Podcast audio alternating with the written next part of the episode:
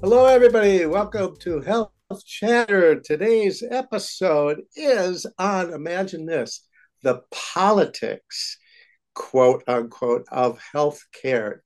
I, I can imagine all of our different subjects that we've talked about up to this point. There's been a political aspect to all of them, or a policy aspect, and we'll certainly get into that with our great guest, and, and many of our listeners will know who it is. I'll keep it a secret for one more minute, so stay tuned. We have a great background crew as part of our Health Chatter podcast. Our research crew involves Maddie Levine Wolf, Aaron Collins, and Deandra Howard.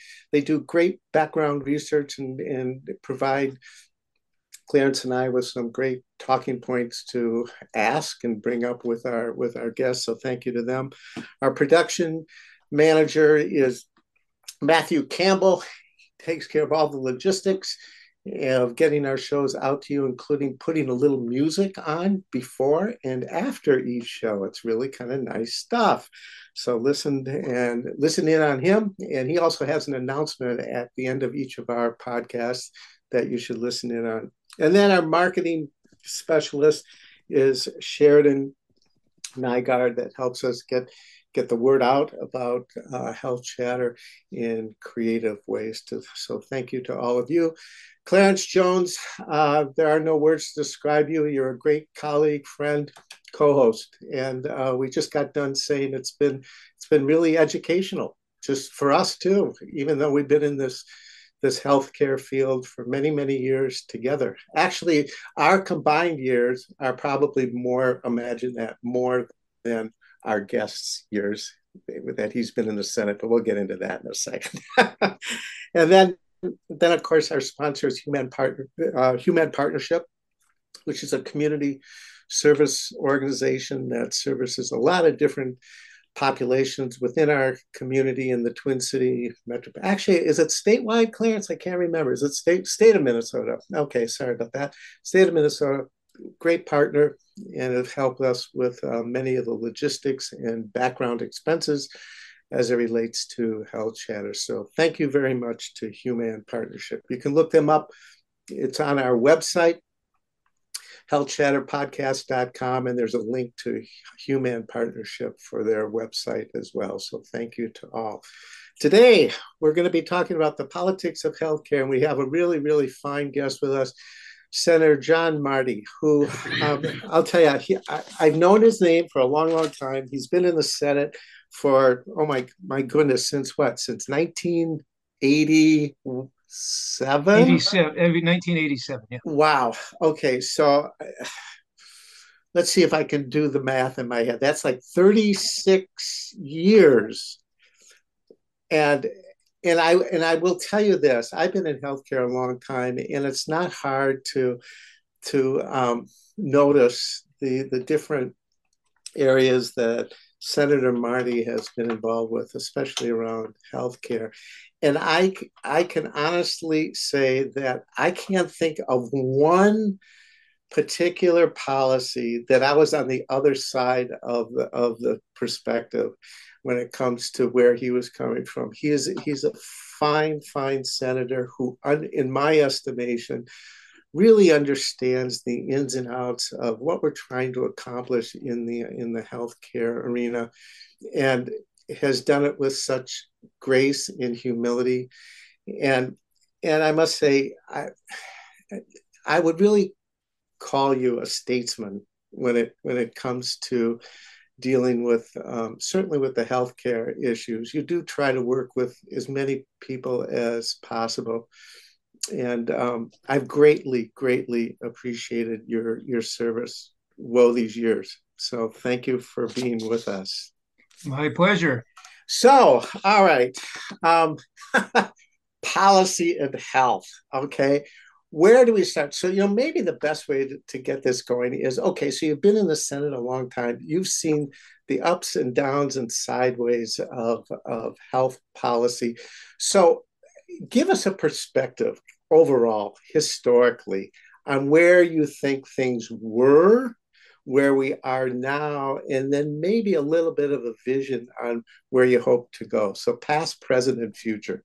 Sure. Well, I, I think um, as the medical profession and our knowledge of medicine has grown, we we've learned we've gone from ancient times or even much closer to ancient times than we want to think, where we had really harmful medical practices like bleeding was going to solve illnesses until 100 years ago. I mean, it's it's literally modern medicine is is relatively new and we've done incredible things life expectancy getting much better everything else and i think here in in the united states we got some of the best providers in the world and so on minnesota particularly we got some of the best medical professionals doctors nurses researchers it's got some of the best facilities in the world some of the best technology in the world um, we got wonderful things, and overall, mainly more from public health than from individual technologies and so on.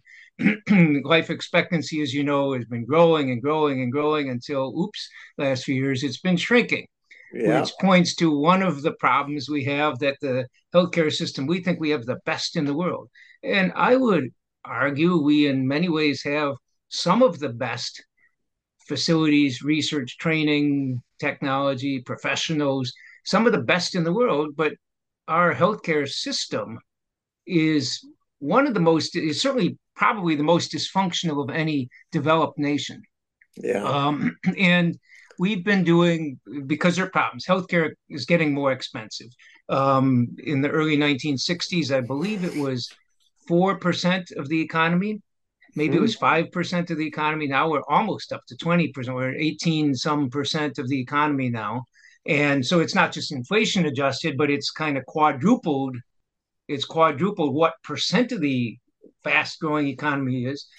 And so we are spending a lot. And and we also have never in this country made sure that everybody has access to health care. And so we have unfortunately, when you look at how things go, you hear so many politicians and others, say, oh, we got the best healthcare system in the world. but we are now, we spend a lot more than others do. Our life expectancy, infant mortality rates, all of which have been getting more negative the last few years. They were never near the top. I mean, they were not nearly as good as they should have been. I think one WHO, World Health Organization, I think they've rated us like 37th best in the world. And uh, when you count how many developed nations there are, it's not that good. Yeah. And um, so I'd say it's been getting worse.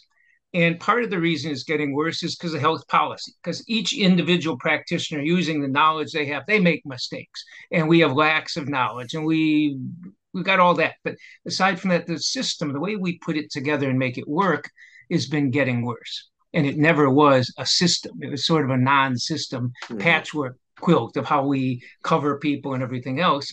And unfortunately, again, as you said, I've been this is my 37th year in the state senate, and I didn't plan to be there that long, but I I'm not willingly going to leave until we pass universal health care and have a logical health care system.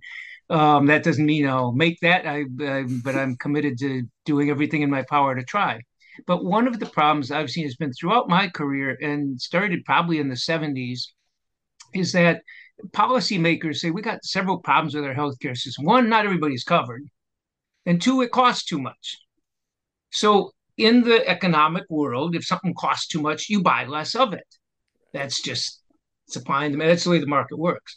So we buy less of it, and so healthcare professionals are saying, or the health policy makers have been saying, well, it's too expensive. And so let's make it harder for people to get so they don't use as much of it. Because obviously, if we're spending so much, it's because people are using too much healthcare. And you know, and I know that as new technologies and new things more expensive happen. But the last 30 or 40 years, most of the health reforms, the reforms designed to make it more affordable and cover more people. Affordable Care Act is one of those. It didn't, it didn't, I would argue, it did nothing to make it more affordable. It probably made it less affordable. But nevertheless, it cut the uninsurance rate, the people who have no coverage, it cut it by half. And that's a huge benefit to people. So it's done a lot of those things. But all these reforms, making healthcare more difficult to get, probably contribute to health inequities, probably contribute to declining overall health. And they haven't worked to save much money. Because now after those 30 40 50 years of these healthcare reforms designed to save money and cover people we still have in minnesota it's only about three four five percent of the public that has no coverage. But arguably about half the public doesn't have the coverage they need because they don't go to the dentist because they can't afford it or they can't afford the copays or deductibles so they whatever. But we haven't covered everybody. Yeah which is pretty essential for a good public health system. And the other thing is, we haven't really done a very good job of saving money. Matter of fact, we spend literally two times what anybody else in the world spends per person on healthcare, with about 10 or 12 exceptions. Every uh, other countries, all but 10 or 12 spend half per person or less than we do. Right. And many of those have better outcomes and so on. So our healthcare reforms have been going the wrong direction real quickly what the summary of what I'd like to have.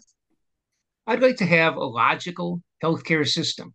I don't care what I was telling people. I got a system. I proposed one 12, 15 years ago I think makes good sense. I think it would be the best healthcare system in the world, frankly. That's not very modest, but I really think that's not a very high mark to meet because, frankly, nobody's doing a wonderful job of it but have a healthcare system that covers everybody for all their medical needs and doesn't put barriers in their way.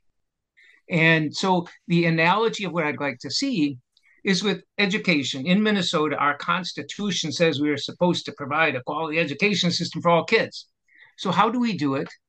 Well, when you turn five years now, when you turn four years old, you are basically able to get an education you don't have to have your parents don't have to have the right insurance plan, school insurance plan. Right. They don't have to worry about copays or deductibles.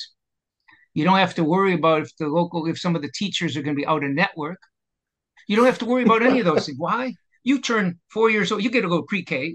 You turn five years old, you go to get kindergarten. You get to go. You are qualified. Why? Because you're a human being and you live in Minnesota and you're that age and it's school age. And we why do we do that? Because we want every kid to get a good education. If we care about public health, as pandemics and epidemics and infectious diseases show us, we don't want to cover, oh, 80% of the public. We want to cover 100% of the public. We want everybody covered. So, my vision is let's have a healthcare system, and the reform, the policy I'm looking for, is not one that tries to save money. I'm not trying, we're twice as expensive as anybody else, as I said. I'm not trying to save money. I'm saying, why don't we try and design a healthcare system that does what a healthcare system should tries to keep people healthy when they need care, help them get care. Very simple. And I would argue, and we're actually working on a we've state funded a study this year at last of it. I would argue that making a logical healthcare system that focuses on health and public health and well-being, not focused on saving money, ironically actually does save money because we get rid of all the crud that's putting up all these barriers that in the end don't get around right. the need for healthcare. They do that. So my my ideal, and what I want we us to do, and you never hit your ideal, but why can't we cover everyone? Why can't we do? Uh, again, you can find fault with the schools. I can too, and we could certainly improve them, and we're working at that. And I and I think you can fight all we want about that. But the bottom line is the idea that every child gets an education is pretty right. important. The, there's a the common denominator. Every, yeah. Everybody that's the way I think it. we ought to do it. So that's my vision for the what we ought to do is have a healthcare system, and and I can go into more about the barriers to care, but um, just one more philosophical thing for the discussion and so on, and that is uh, Stephen Covey, the author, and about 40 years ago, proposed two world mindsets. One mm-hmm. of which is mm-hmm. one of scarcity, one is mm-hmm. a model of abundance. The abundance model, there's enough for everyone. We take care of each other. We all do better, that sort of thing. And the scarcity one is there's not enough to go around. If you get more health care or you get more of whatever, I get less of it and you're fighting among each other, you're doing all this, you're making sure nobody gets something they don't absolutely deserve. And I would argue in the healthcare world, the American model has been clearly the scarcity one. If somebody's getting any care they don't absolutely need, especially if we're paying their bill and they're lazy people and we're going to take care of them, but only the minimum they need, and we're going to make them jump through all these hurdles to do it and everything else. That scarcity mindset is ironically making healthcare scarce and too expensive and unaffordable. And the, the broader mindset, which I think a number of countries actually do. And that is your health care matters to me and mine matters to you. Why don't we all take care of each other? Let's assume there's enough to go around because, frankly, there is when you do it that way. So I would say let's get the abundance mindset which is a whole different way of looking at healthcare. And I can give you examples of why that matters so much. But with that, I'll say that's the past, present, and future for what I'd like to see. You know, Clarence, I'll get to you in a, in, in, in a sec. Um, you know, I can't help but but agree with you. You know, it's like you know the analogy that you use with education. It's just like everybody knows that you your kids can get educated okay yes are there are there some bad apples over here and bad apples over here? yes but the bottom line is you can get it for many people when you when you're talking about healthcare that isn't the case and that's in my mind that's absolutely ridiculous clarence yeah so tamale just like stan i'm an i'm an admirer of your work uh, but i do want to ask you some questions because you you kept mentioning money in in a lot of your conversation. I want to ask you this: Who benefits from the dysfunctionality of our system? because I think that that's that's an important question to be to be answered. Sure, and I'll I'll say that that gets the one of the big problems we have. We have a system that puts, uh, as the Minnesota nurses often say, it puts profits before patients, yes. and everybody's got their own niche on how they're going to do it. It's the quote nonprofit healthcare systems in the state. Our insurance companies, until a couple years ago, that sold health policies were all quote nonprofit. So we changed the law because we didn't want to be the only state that didn't allow for profits in because somehow that was going to make healthcare cheaper. But um, our hospital systems, most of them are nonprofit. And they're supposed to be doing, but their CEOs are all making multi-million dollar salaries. They're all very heavy bureaucratic um, things, top heavy administratively because we can make money doing this. And even though they're not profit making entities, there are a lot of people who are making a lot of profit off of it. And more and more of them are partnering with for profit groups and they share board memberships of them. And so everybody's got their own niche. 10 years ago or so, there was some new entity came into Minnesota. Great idea. And they were saying they were selling a product to employers saying, you know, we will scrutinize the bills, the healthcare bills of all your employees, and we'll charge like I think it was like 500 bucks per employee. And we will basically guarantee you we'll save you more money than that because there's so many errors on the on the bills and everything else that you and your employees are paying a lot more than 500 or more than you should per year because of that. So they only thing they do is scrutinize the bills in a logical way and figure out where the errors are. That's all they did. It was a multi-million dollar business, and their entire business is a logical business. Um, they are saving employers and employees money, but how do they improve healthcare? They don't provide one penny's worth of healthcare. Correct. And hospitals now are all big hospital systems. The hospital systems, Mayo, Essentia, um, Fairview, uh, M Health Fairview, um, Health Partners, they're all health systems. But you know, Abbott Northwestern Hospital it is a healthcare provider. It provides healthcare to people, but it's part of a you know, Allina healthcare system. What does Allina add to? Oh, administrative stuff. We're going to do things more efficiently, more bureaucratically, more, I'd argue, less humanely. So a lot of people making a lot of money off it. Pharmaceutical industry, everybody's got their own cut of it. And pharmaceutical industry used to be just the manufacturers. Then it became the pharmacy benefit managers and the everybody's got their own cut. The system gets more bureaucratic. So that's why people make a lot of money on it and they like to keep what they're doing. So, you know, you said, you said that. Yeah, I was going to say this. I always make the say, but the color of America is not black or white; it's green.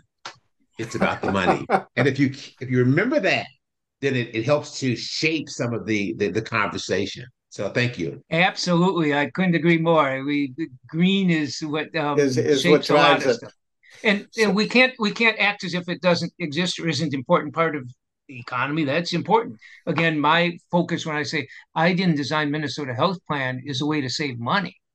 I designed it because I think I want to have the best healthcare system in the world, so people are healthier and they don't need to go to the doctor. When they do, they get the care they need. But it will save money too. Correct, correct. In the long run, always, you know. So I um I want to get to this concept of administrative costs in, in a second, because in this last legislative session, you know, to the legislature's credit, they said, okay, you know what, we have to get kind of our arms around this a little bit. So they they required some reporting mechanisms, and we'll talk about that in a second. But and on our last show, it was interesting. We were talking about mental health, and you know, one of our guests said, you know, it's like a bowl of spaghetti.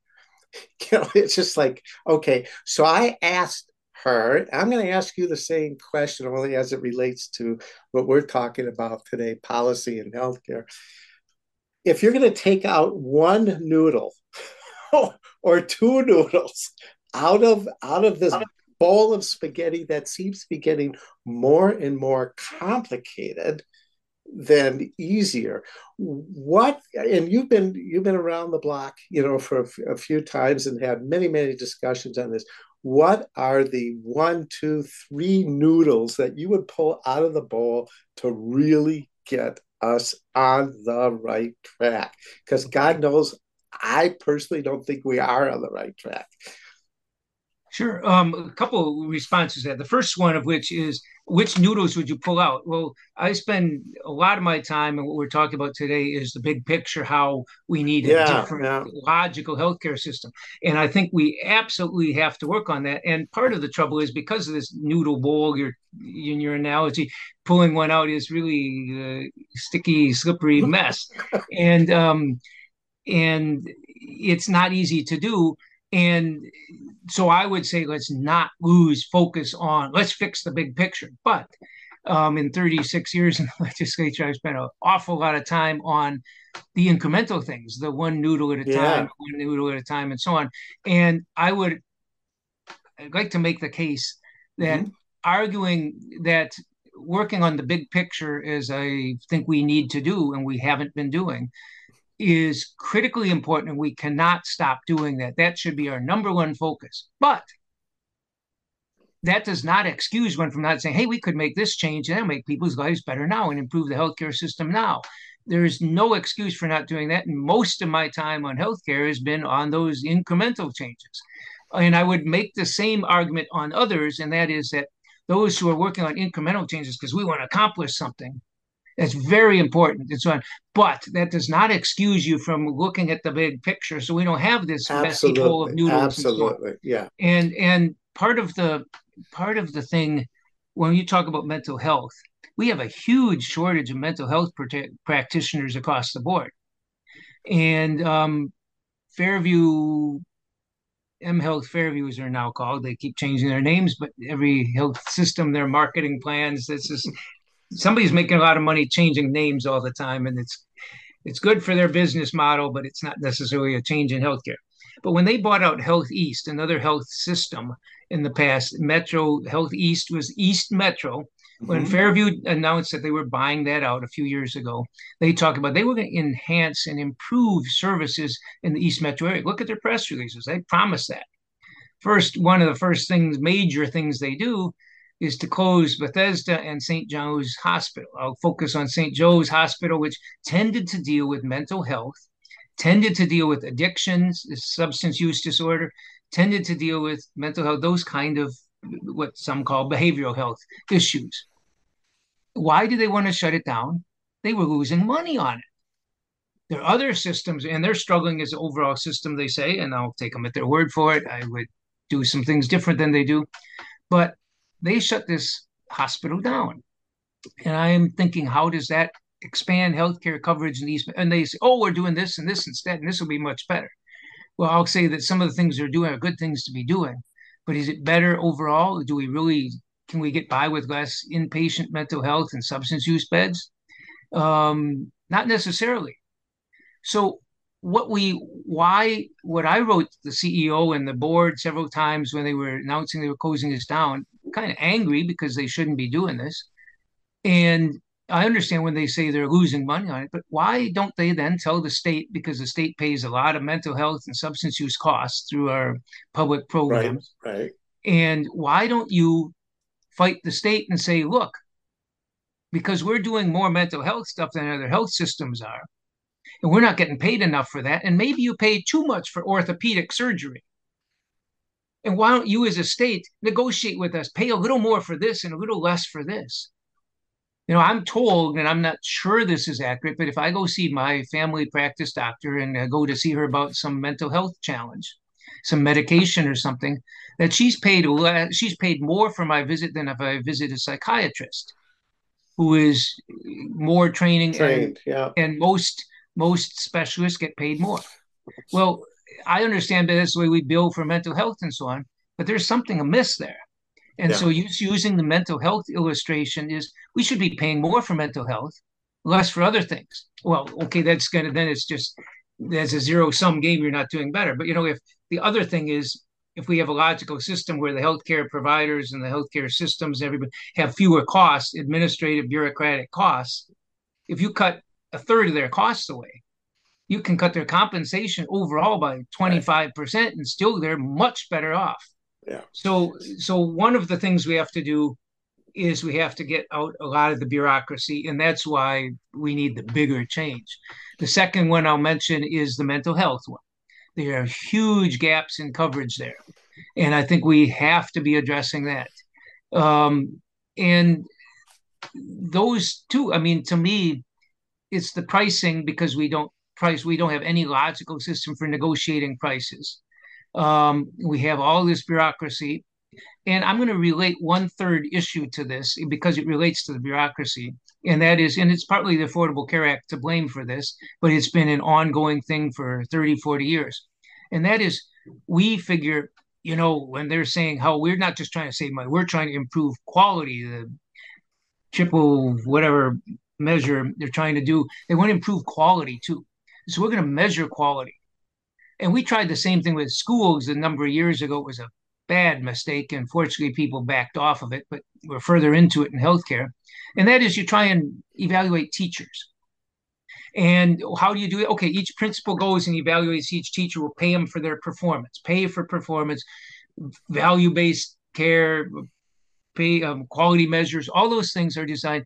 If we do the same thing in education, which we we're trying, some people were trying for a number of years, we're going to measure teachers. Well, there's no objective way to do so. You have the principal come in and measure one. Well, principals have their favorite teachers, and they different mm-hmm. people are evaluating every. So how do you measure it? So how are you going to pay some more because of that? So instead, we do think, oh, we'll use standardized tests. Right. Yeah. And what teachers quickly figured out is if we're going to do standardized tests, I'm going to take the senior teachers who may be the most qualified and best ones. I'm not going to take the troubled kids. I'm going to take the good kids. I talked to one teacher who said, you know, years ago, I thought I was one of, I felt I thrived with the most troubled kids. They're more challenging, but I think I did better with them than other kids, with other teachers, comparatively, me compared to other teachers, he said. And to me, I thought when you're measuring that, you find out that the ones who have the sickest patients, or in the school case, the struggling students, you know, you're discriminating right, against, right. you're making disparities worse. Yeah. And so, to me, one of the things we have to do is recognize that all these quality measures, which are designed to save money and improve health, maybe are costing money and arguably are making care worse. Why do I say that? There was a one of the measures they often use to prove how good this stuff is is the hospital readmissions reduction project or whatever it's called. Medicaid and Medicare, the yeah, federal government yeah. was pushing this. And there was actually one study out in 2017 that suggested that this quality measure that for cardiac patients, it was having the impact. Hospitals are would be penalized if a patient came in was readmitted within 30 days or something when they last left, and hospitals um, they also penalized a little bit if somebody for mortality kind of thing. So actually, the incentive, if you look at it carefully, the incentive was actually kick people out of the hospital and if they if you don't readmit them, well, they might die. But you know, anyway, there was one study suggesting there may be a University of Michigan study suggesting as many as five thousand more fatalities from this quality measure. Well, if a quality measure is killing people, instead of trying to tweak the quality measure, maybe the first thing we should do is right. get away from the quality measure. So, in real short, that's a long story to say. One of the things is that the bureaucracy a lot of the bureaucracy is well intended. We're going to measure quality, we're going to pay for quality. And the fact it may cost 10 times as much and take hours and hours of doctor and, and medical staff time to evaluate and bill and everything else, um, maybe that's counterproductive. And maybe what we should be doing is trying to focus on having doctors and nurses and others be well trained, have them have peer pressure and their own personal pride that makes them want to do a better job, and not so that let oh, me ask, a little more. So all right, so all right, we've we've got seemingly we've got we've got these things that are kind of creating angst in in the system, good, bad, and and and whatever. So, for instance, administrative costs overall are absolutely crazy. I'll, I'll, give you a, a, simple illustration. I had to go in for a visit, eh, you know, medical medical visit recently, and I got a bill. Okay, I have insurance and all that kind of stuff. I get a bill from the provider. Okay. On the other hand, I'm thinking, oh, wait a minute now. This is covered from my insurance. Okay, so guess what? I, as the patient, was put in the middle of an administrative nightmare. On one hand, dealing with the provider, on the other hand, dealing with the insurance, and, and say, "Excuse me, aren't you guys talking here? Isn't that what you're being? aren't, isn't that what you're being supposedly paid to do? But the system is broken. All right. right. So let's talk about administrative things. Uh, one sec. And then also the advantages that technology has also provided for us. Let me give you a for instance. Okay. Years ago, not frankly, not that many years ago, when you had a knee replacement, you were probably going to be in the hospital for a minimum of three, four, five days. Now you could do you can you can have your knee replaced and actually go home, believe it or not, the same day. Okay, so from a technology perspective and a procedural perspective, things have gotten better there. People are hospitalized less, so there is cost savings there. But all right, so on one hand, technology has has grown. On the other hand, it's kind of like a double-edged sword. We're also paying for that incredible technology mm-hmm. these days. All right. Reflect on in this legislative session that just closed up the all the different reports that you guys recommended that for instance the health department does um, or should be doing or will be doing to address uh, administrative issues, addressing whether or not we, at least maybe in the in the state of Minnesota, should be addressing the, the concept of maybe single payer. Okay, so reports that you're asking for. Okay, some of them have you know a shorter time frame you know 20 25 26 or what have you. Is this all in line senator marty with where you hope useful information will lead to some of the ideas that you're trying or have tried all these years to get us on the right track with Sure. Some uh, yes and no. First of all, on technology, yeah, technology has in some ways saved huge amounts of money. In other ways, much of the way we use the technology is not on Absolutely. patient records and so on. If we would do, if, if, they did not have to report what we're doing and why we're doing it and how much we're charging for each thing, I agree. if you took out the billing side of it, you would cut the cost, bureaucratic costs by in half, huge, more than half, more, more than and half. Um, and the technology stuff. Because if doctors and medical providers and in hospitals and so on were sharing all the medical stuff, the medical stuff, the health records for patients without sharing the cost and the billing if they were using it for medical care, not for that, it would be a huge plus. Amen. But anyhow, we Amen. we're using right. technology to make it more expensive, unfortunately.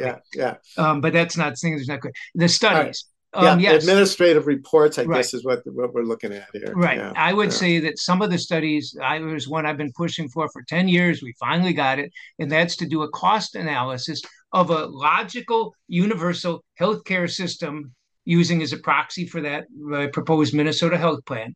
Yeah. Compare that, the cost to everyone, the cost, economic and health costs and benefits, cost benefit analysis mm-hmm. of a logical universal healthcare system to what we're doing now, not government costs, not employer costs, okay. not patient costs, not anybody costs, but the whole system, all the costs. And that includes things like, you know, when we figure out medical care costs, a lot of the costs, I would argue that they call as medical costs, um, prior authorization where a doctor has to approve, I mean, where an insurance company has to approve the care your doctor wants to give you. That's that to me is not improved medical care. There's no purpose. The, the insurance company has not interviewed the patient. They have not treated the patient. They have not examined the patient. They're making decisions based on some chart and what they think makes sense. Right. And that's right. hugely, that's purely administrative burden meant to save money. And to me, um, that's what we have to look at everything. And another type of cost, we don't ever figure it out. But the time you spend trying to figure out your co-pays and your bills, what's your time worth? No I mean, if kidding. you're working, that's No kidding. work. Nobody thinks that's fun. If you're, what are you paid at work? How much are you? How many hours are you spending a month doing that? Nobody And pays that you for your time. Right. And for that matter, employers, the same thing. How much time they spend shopping for healthcare each year for their employees and then teaching their employees what's covered and helping them through the mess. That's a huge thing. If they just had here healthcare coverage, it'd be so much simpler. But all those costs, figure that in. So one cost analysis, the Minnesota health plan versus current law, what it would cost, what it would save, what it would um, do. In, and I'm talking both medical uh, health costs and benefits and economic costs and benefits because my premise is it's cheaper and far better health wise. But that's a study I'm really thrilled we're doing it. Some of the other studies I'm really troubled by. They had a study which is getting better, which got better along the way because a lot of people objected to it, but it was a healthcare affordability Correct. Right. board. And the in the health department, others were going to calculate for entities. They defined them as entities. They didn't define them, but they basically Yeah. meant health systems or insurance plans or whatever. That these entities they were going to analyze how much not only how much they're spending now, but how much their costs should be growing per year, and were they what should be the expected growth, and are they keeping above it or below it? Yeah. And Didn't they call it something like unproductive administrative Oh, they're they're trying. Everybody wants to get rid of unproductive stuff, but much of the stuff they're doing is adding to bureaucratic stuff. They had in there the bill originally had a thing in there that they would estimate what these were, and if the plans, if the entities, which are again bureaucratic entities who who are part of the cause of this, we're giving them a taste of their own medicine. But um, if they didn't meet the cost stuff, they would have to come in with a corrective plan, and if not, they could be fined um, fines of up to I think half million dollars, which is not substantial in terms of multi-billion dollar entities, but you know it's a fine. And I that was supposed to do something. And my question is, first of all, how is the health department able to calculate what costs are and what they should be? Because they can say, "Hey, I got sicker patients than I had in the past. We have sicker Right, patients right. in your hospital Severity. system. It's Se- it's all severity adjustment. yeah. and trying to analyze that again it's the grading we're going to spend 10 times as much on grading as we're going to improve anything out of it but so they were going to do that and what would the impact be how would that bring down affordability if if i'm say i'm mega health system i can name any of them but if i'm a mega health system and i'm being told oh, our costs went faster up than they should what am i going to do I'm going to hire more people to figure out to write a corrective plan, which we have to write a corrective plan. I'm going to make sure it is the best corrective plan you've ever seen. And it's going to cost us thousands and thousands of bucks of time of very high paid executives to figure out this clever plan. That doesn't save any money. That's more paperwork. Um, where are we going to save money then? Well, we're going to cut back on the number of people staffing our clinics, going to have your hold times on the phone be longer, your wait time for appointments longer. We're going to we're going to tighten up the health care Right. spending and increase the bureaucratic spending to bring down the cost. So to me, that's a very more data is good. So I, I don't have a gripe about what we've changed it to that we're going to try and measure it. But I'm afraid this is going to be used in a way that doesn't get to the big problem. We're all Right, let- concerned about it. So let me ask you know, there's that glob of spaghetti for sure. um, here's something that's kind of nagged at, at me. I was at the at the health department heading up the cardiovascular unit for for many many years, and um, you know, if and, I, will go on record as saying this i probably couldn't have gone on record if i was still at the health department i can go on record now um, if we had not received funding from the centers for disease control to address you know preventive oriented aspects in healthcare. Frankly our whole unit at the health department would have gone away which is really, when you think about that, excuse me, a state health department not having a cardiovascular health unit or a diabetes unit, or I can go on and on and on and on. Right. It's like, okay, here's my question for you. Based on all your years in the Senate, where are you guys coming from? I mean, as far as the state putting in their fair share to address community health oriented initiatives in order and this gets to you know kind of the bottom line if we prevent hopefully we can keep a lot of people out of out of healthcare which will keep healthcare costs down. But where's where's the state's initiatives in order to you know meet, in this case meet cdc even halfway or right. for that, or right. for that we, matter, we, I mm-hmm. would I would even argue this. It's like, okay, would Senator Marty um, put out a bill that says, look, if the state health department is not successful in getting their funding from CDC to address diabetes for our citizens, mm-hmm. our state will kick in. Our state will assure that right. these kinds of prevention oriented chronic disease initiatives that a lot of people are dying from and getting sick from, the state will, will assure that these right. things would go forward. So I'm, I'm asking the question on the prevention aspects in order to address sure. healthcare costs. Right. The prevention aspects are critical important and unfortunately it's always a sort of a stepchild or an afterthought in terms of dealing with absolutely. Prevention. and and the trouble is if we're going to put money into that oh we got to take money for other things because we don't have the money to do this. And that's why a logical health system that's why the minnesota health plan proposal has its own decision making authority and the legislature doesn't set the budgets for it. It would well the legislature has to approve the the premium rates that they'd be charging, but the premiums yeah. based on ability to pay. And basically, what we would have is trying to have them in setting up the health policy for the state is um, a logical way to do that might be we deliver health care in a public health manner. Every school should have a healthcare clinic every school have a healthcare clinic. We'd invest in the prevention efforts. Instead, oh, we give grants to do this. We have this local public health grant. Um, that's a great idea, but you know, it's just kind of extra money. We're spending like one tenth of one percent of our healthcare dollars Correct, on, on prevention. prevention. Maybe we ought to be spending five or ten percent. No kidding. I don't know. But but the only way to do it is a logical way. But that's the way we've come at this piecemeal. We have a shortage of providers in Greater Minnesota. What do we? Oh, we have a three million dollar program to provide more family practice practitioners in Greater Minnesota. I'm, the number is made up there. I don't know exactly what it is, but we put a few million dollars in to get more practitioners. That's not going to get a lot of practitioners, and we have shortages across the board and so on. So we need to have a logical system. Who's in charge of making sure we have enough healthcare providers? Nobody.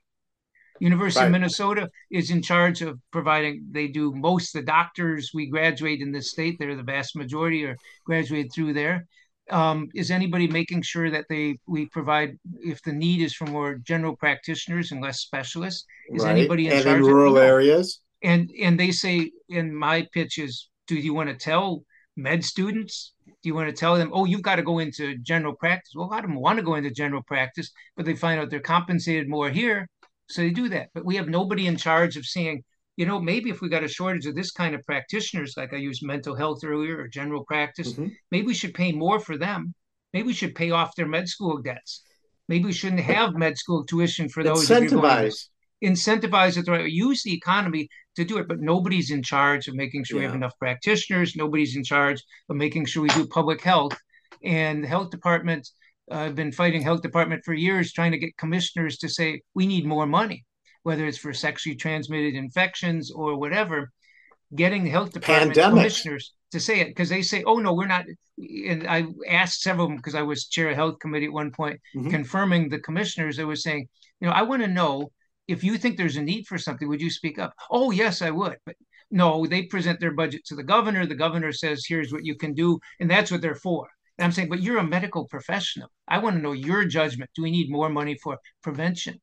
And um, but that's what we need a logical system for. We don't have it. Right, right. You know, I it's interesting. I I remember um, testifying in front of a, a, health committee as the, the, the head of the uh, cardiovascular unit, and I, and I was I, I was laying out specifically, you know, what the data is saying. Oh, I could do it county by county, okay, population right. by population, and basically saying, excuse me, we've got a cardiovascular disaster going on here in the state of Minnesota. People are dying from heart attacks and strokes. And I remember, I remember one of the um, people in the in the committee asked me, well, what do you recommend, Dr. Shanedling? And I said, mm-hmm. what I recommend is that the state, you know, meet us halfway to help out. How would you go about doing that? and I turned it around to them. I said, "That's for you guys to decide. Yeah. Come on, you know." It's like, right. and it, it, it, never happened. But you know, th- those are the things that um, you know we have. Frankly, where you're at, where you're dealing with, is the healthcare delivery mm-hmm. system Okay, there's also and, and trying to do the broader one. Our, our one of the ten principles behind our bill is that it must focus on preventive health and thank you, thank it. you. No, it's and one disease of 10, management. And yes. disease management. The healthcare system, when in designing the bill, it has ten Minnesota Health Plan has ten principles designed to make sure um, that it's a logical healthcare. It has to cover everyone for all their medical needs. Patients get to choose their medical providers, and patients and doctors make the decisions, not government or insurance companies or business. Nobody else does. Patients and doctors do. We focus on preventive health, things like that. Providers have to be paid in a timely and fair manner. Um, 10 principles that would be legally binding on the health plan, and you need them all. I think you need to focus on public health. You need to, we don't want to have more money on health care we want to have less money on healthcare and more on keeping people healthy. But that's all tied into it. So we need the whole package. That's that's why we the piecemeal thing is very important to work on. Yeah. But we can't forget the big picture. So Aaron, you you notice here county by county data for health doesn't exist. Actually, it does. We have county by county breakdowns of, of data, certainly by death and and also by by condition. Aaron, you're a constituent of, of Senator Marty. So there, there's a connection here. So what might you want to ask your your senator as it relates to all this health stuff that we've been talking about? Absolutely. And before I ask my question, I think I should clarify that it's not the data is not publicly available. You have to go about certain ways Oh, that's true. That's and, true. Yeah, it's through the uh, health department. Yeah, yeah. And it, it really, it really should be available to the public. You should be educated about your health. You should be educated about the I agree environment that you're living in, and I think that that would influence a lot of people's decisions about their day to day life if they had access to that data, especially for people who are interested in stuff like that, like me. Um. Anyways, my question, to, I think, to kind of tie up the episode two would be um, to ask what the priorities maybe for you in your office on a small scale, maybe on a larger scale, what the priorities are uh, for next legislative session in regards to health policy. It, everything we talked about is such a big pill to swallow, and I think it's got to happen step by step. So I'd be interested to know what you think your next step in all of this is going to be in the next session. Sure. Well, I, first of all, I think there were some very significant improvements, little piece by piece things in terms of uh, pharmaceutical price gouging types of things. Lots of good little steps forward. Um, but I also want to keep focusing this cost analysis of the Minnesota Health Plan or a, a logical universal healthcare system versus what we have now is a two and a half year study. And I want to be preparing for that. But one of the other things I wanted, we have we have roughly um, almost 20% of our population in Minnesota is on public programs, Medicaid, medical assistance, we call it, mm-hmm. and um, Minnesota Care. Roughly tw- over a million people out of less than 6 million people in the state are on those programs. And those are public programs, but they are run by private insurance companies. If I'm on, if I qualify for Medicaid or Minnesota Care, I get my care through one of the health plans, Blue Cross exactly, or Health Partners yeah. or whatever. And it's an extra bureaucratic step that costs a lot more money and it's resulting in bad outcomes, um, it worse outcomes, not better outcomes. Um, one of the health plans is prohibiting its doctors at its public hospital from treating prenatal treatment for or visits for women who are on Medicaid. And that's a public program. They're telling people they're telling their doctors not to treat certain Medicaid patients until they come in the hospital for a childbirth. And these are often low income, at risk women who have more complications. Why are we doing it? Well, because we have a public program that's being administered by people trying to make money off of it. And to me, one of the hopes I have next year is that we can move to just say, let's go back to let's kick out this pilot project we've been doing with no evaluation for 30 years. Kick out the private insurance companies from the public programs because then we could start fixing some of the things like the disparities where mental health is paid less. We could make sure patients aren't being denied care because they're not in the right health plan um, these are public programs. Public is spending literally billions, billions, and billions of dollars a year on.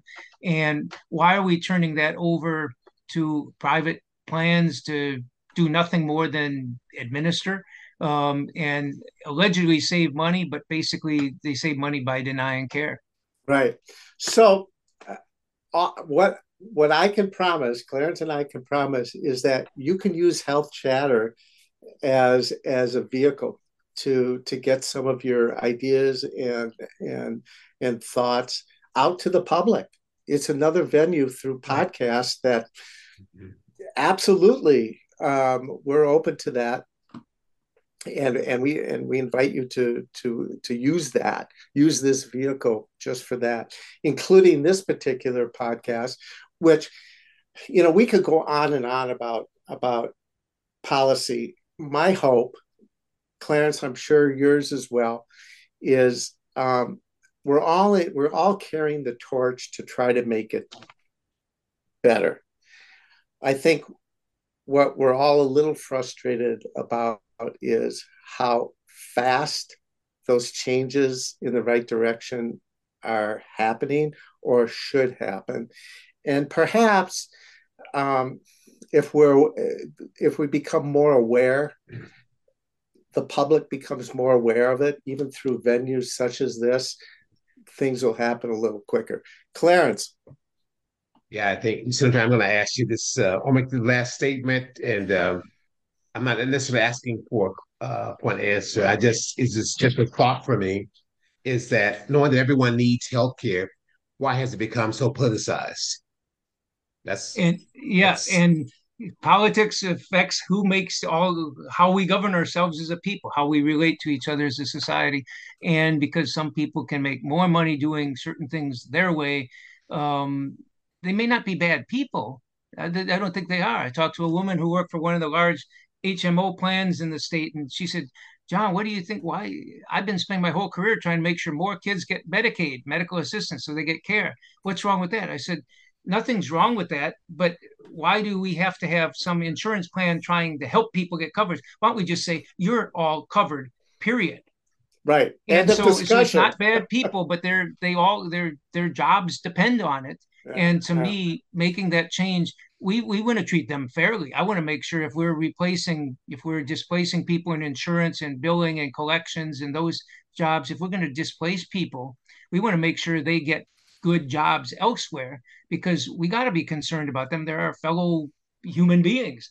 But we also don't want to have, we'd be better off. I think we'd actually save money. If we took everybody working in health insurance in Minnesota and had them sit at their desks and do nothing. and then yeah. and then just provide healthcare in a logical, cheaper way. It would be cheaper in my mind. But yeah. um, but that's the trouble. People, the reason it's so slow to change is people all have their vested interest in it, and in, we never take a look. That's why I'm saying we work at tinkering on each of these important tinkering is sounds tiny, but big tinkering things that are good things to do. We got to keep working on that. But at the same time, let's look at the big picture. Why do we do it this way? And how would we do it if we wanted to have a logical system that addresses healthcare disparities, that addresses the lack of access to care, that addresses the high costs of care, and has people focus on how we keep people healthy and make sure they get the care they need. To me, that's a simple question, but it's a big question and it's a huge challenge, which is why medical providers have got to be involved. And I'm thrilled that med students at the U of M are more engaged in health policy than I think med students were 20, 30 years ago. Yeah. Because yeah, they see sure. it's going to affect their practice. Absolutely. Well, I'll tell you, we could keep going on and on. I I truly thank you for for one word here, dedication. I mean, you've been dedicated to this arena all these years and and I know that you're committed to make it work. And and I really really do want to thank you for your for your insights and and commitment to this this subject.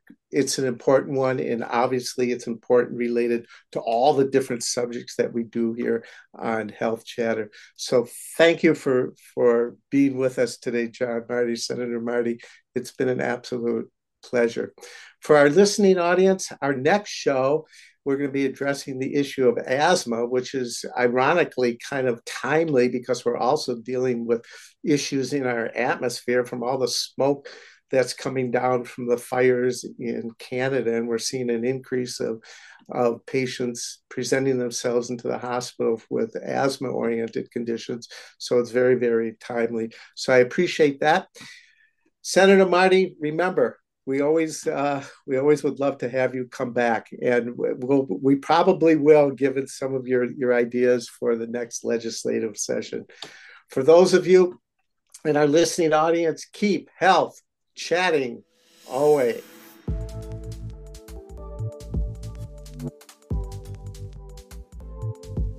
Hi everyone, it's Matthew from Behind the Scenes, and I wanted to let everyone know that we have a new website up and running healthchatterpodcast.com. You can go on there, you can interact with us, you can communicate with us, send us a message, you can comment on each episode, you can rate us, uh, and it's just another way for everyone to communicate with uh, Stan and Clarence and all of us at the Health Chatter team. So definitely check it out. Again, that's healthchatterpodcast.com.